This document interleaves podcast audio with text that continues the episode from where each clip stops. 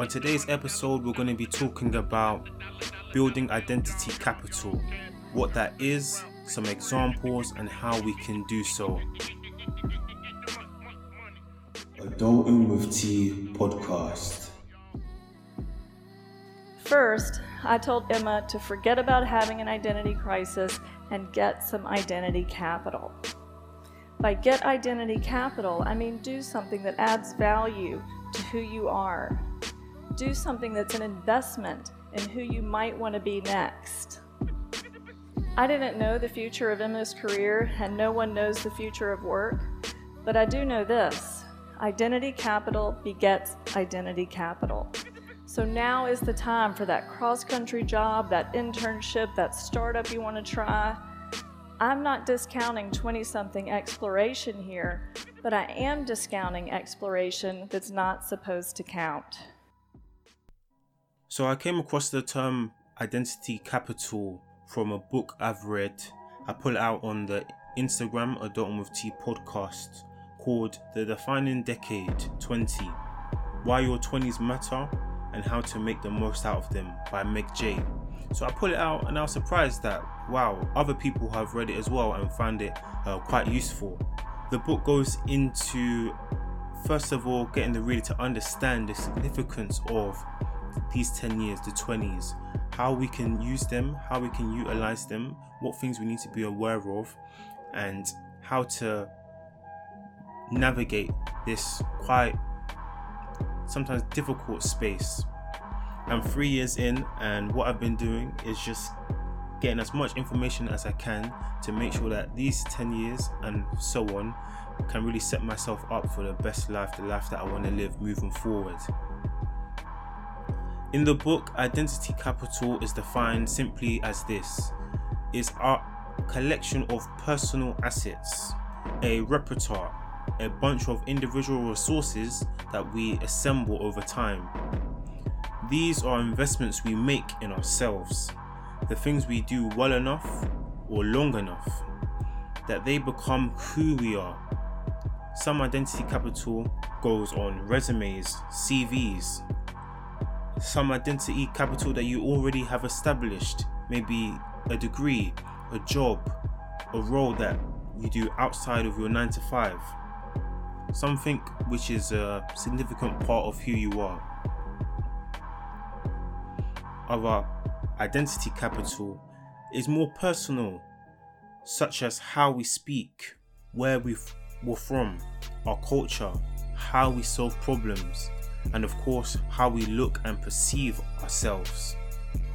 Most importantly, identity capital is what we bring to the adult market if you imagine it as something that you can hold, something within you that you possess, that you bring and you share, if willing, to the rest of the world, to the people that you interact with.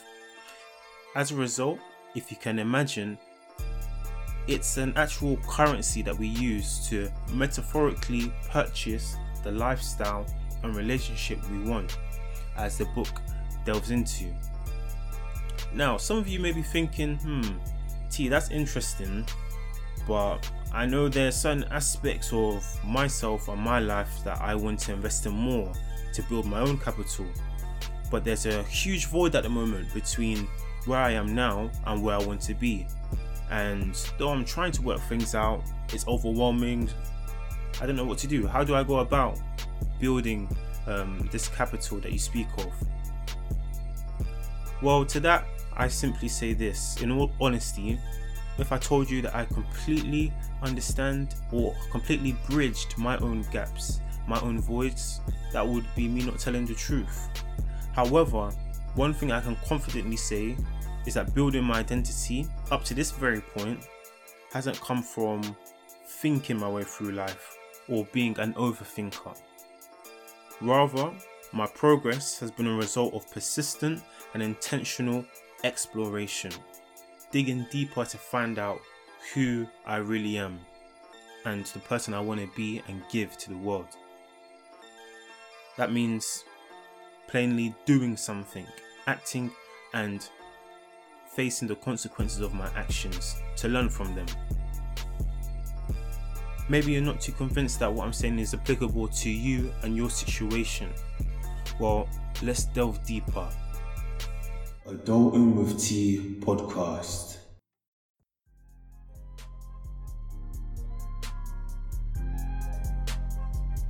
Hey guys, uh, my name is Fabio, and I'm really happy to be tuning in to the Adulting with Tea podcast. So, just to kickstart, I thought it would be a good idea to introduce myself. So, I'm 23 years old and recently graduated with a first class honours in sport and exercise science. I graduated in late 2019, and since then, I've gone to work for two blue chip companies in the medical device and pharmaceutical industry as a medical sales specialist. Um, so, to me, identity capital is simply your individual value proposition so, what do I mean by value proposition? Simply put, uh, what value can you cultivate and offer to support society? My very first role in industry was with Roche Diabetes Care. So, initially, a recruiter found me on LinkedIn, um, and once I graduated, I reached out to the recruiter regarding a role that I saw advertised online. Um, I persistently rang the recruiter up to try and gather as much information as I could about the role. Uh, then the first stage consisted of a video interview and personality questionnaire. Uh, came out of the video interview with zero confidence that I'd been successful. I was unfamiliar with the terminology. I felt I answered the questions poorly and ultimately felt underqualified for the role. Um, to my surprise, uh, I was notified that I had made it to the next stage of the interview. I couldn't believe it. The first thing I did was I ordered a suit. Um, I worked tire- tirelessly to produce a presentation jumped on the train down to Sussex. Next thing I know, I'm facing a sales manager and a recruiter. Very nervously answered the competency based questions, followed by a presentation and a practical sales call. Never done them before, um, and I was, you know, really nervous. Um, I left the interview thinking it went okay. Um, a few weeks later, I received a call saying I was successful, and the rest is history. So the key question now becomes how did I position myself to even be considered for the role? Prior to applying for the post, I proactively did extensive work experience. I worked in a hospital and I also took a placement year working in private healthcare. The ultimate objective was to build a bank of transferable skills. I personally believe it's really pivotal to be able to stand in front of an employer, not only and not only describe a skill set but also be able to support those skills with evidence and hard work. So, fundamentally, building that bank of transferable skills not only helps to build your identity capital but also helps to support that value proposition between yourself and the employer. So, I guess the key takeaways are to build a bank of transferable skills, to take risk and take action to be courageous and daring. All it takes is that one person to see your potential and give you the shot you need. I truly believe that success is on the razor edge of failure, and for those listening, get out there and good luck.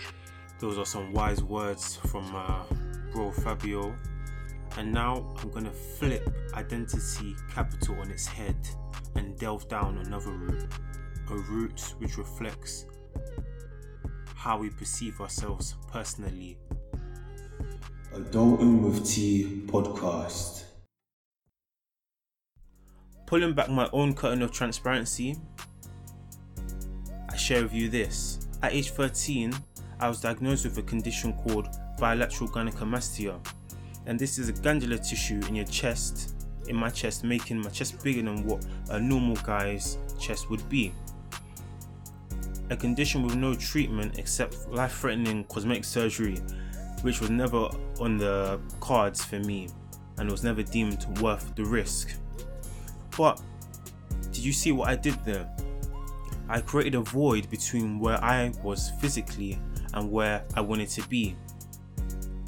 The void started with me having the condition and the other side of that void was normality or, or what I perceived normality to be. A void which catapulted me into some tough times as a teen.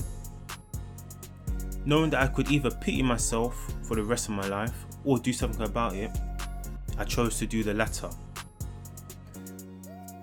The first step I took was educating myself about the capital I wanted to see growth in, which for me was my physique.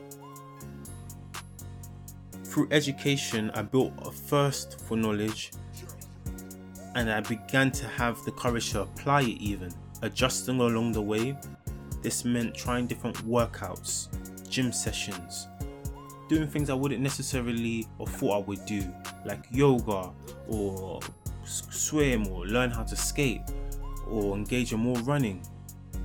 Even change my diet with regards to trying out being a pescatarian for a year and a half or practicing intermittent fasting, which I still do sometimes today. Within this, I had to unlearn the negative script I fed myself about how I looked. And in so, rewriting a new one that reflected the fact that I was made in God's image. Simply, I had to enact change to demand the change I wanted to see happen. Ten years later, I'm in a better place thanks to submitting myself to the process of learning. Your process may be different as your situation is unique and shouldn't really be compared to anybody else. So, knowing this, it only makes sense that the pace you run, the turns you take, will also reflect your own unique journey of discovery and self investment.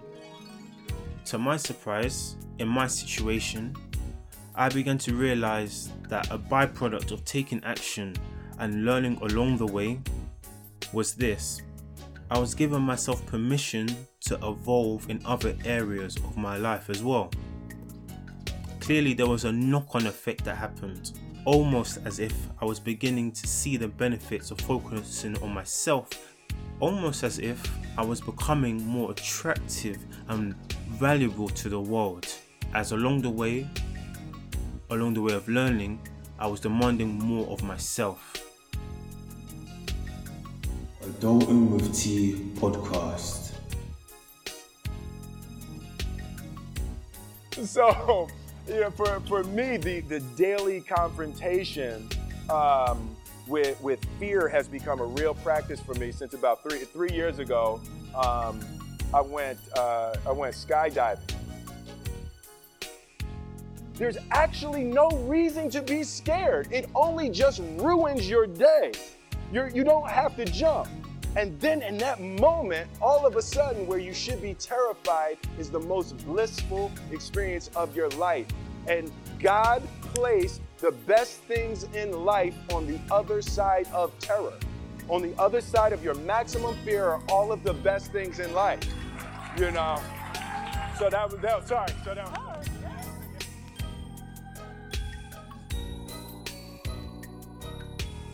So here's an idea worth spreading to every 20 something you know. It's as simple as what I learned to say to Alex. It's what I now have the privilege of saying to 20 somethings like Emma every single day. 30 is not the new 20, so claim your adulthood, get some identity capital, use your weak ties, pick your family. Don't be defined by what you didn't know or didn't do. You're deciding your life right now. Thank you.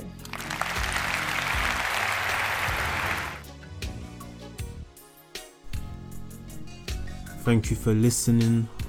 I hope you enjoyed this episode and I hope you've taken some powerful messages away from it. As always, stay safe and keep it locked.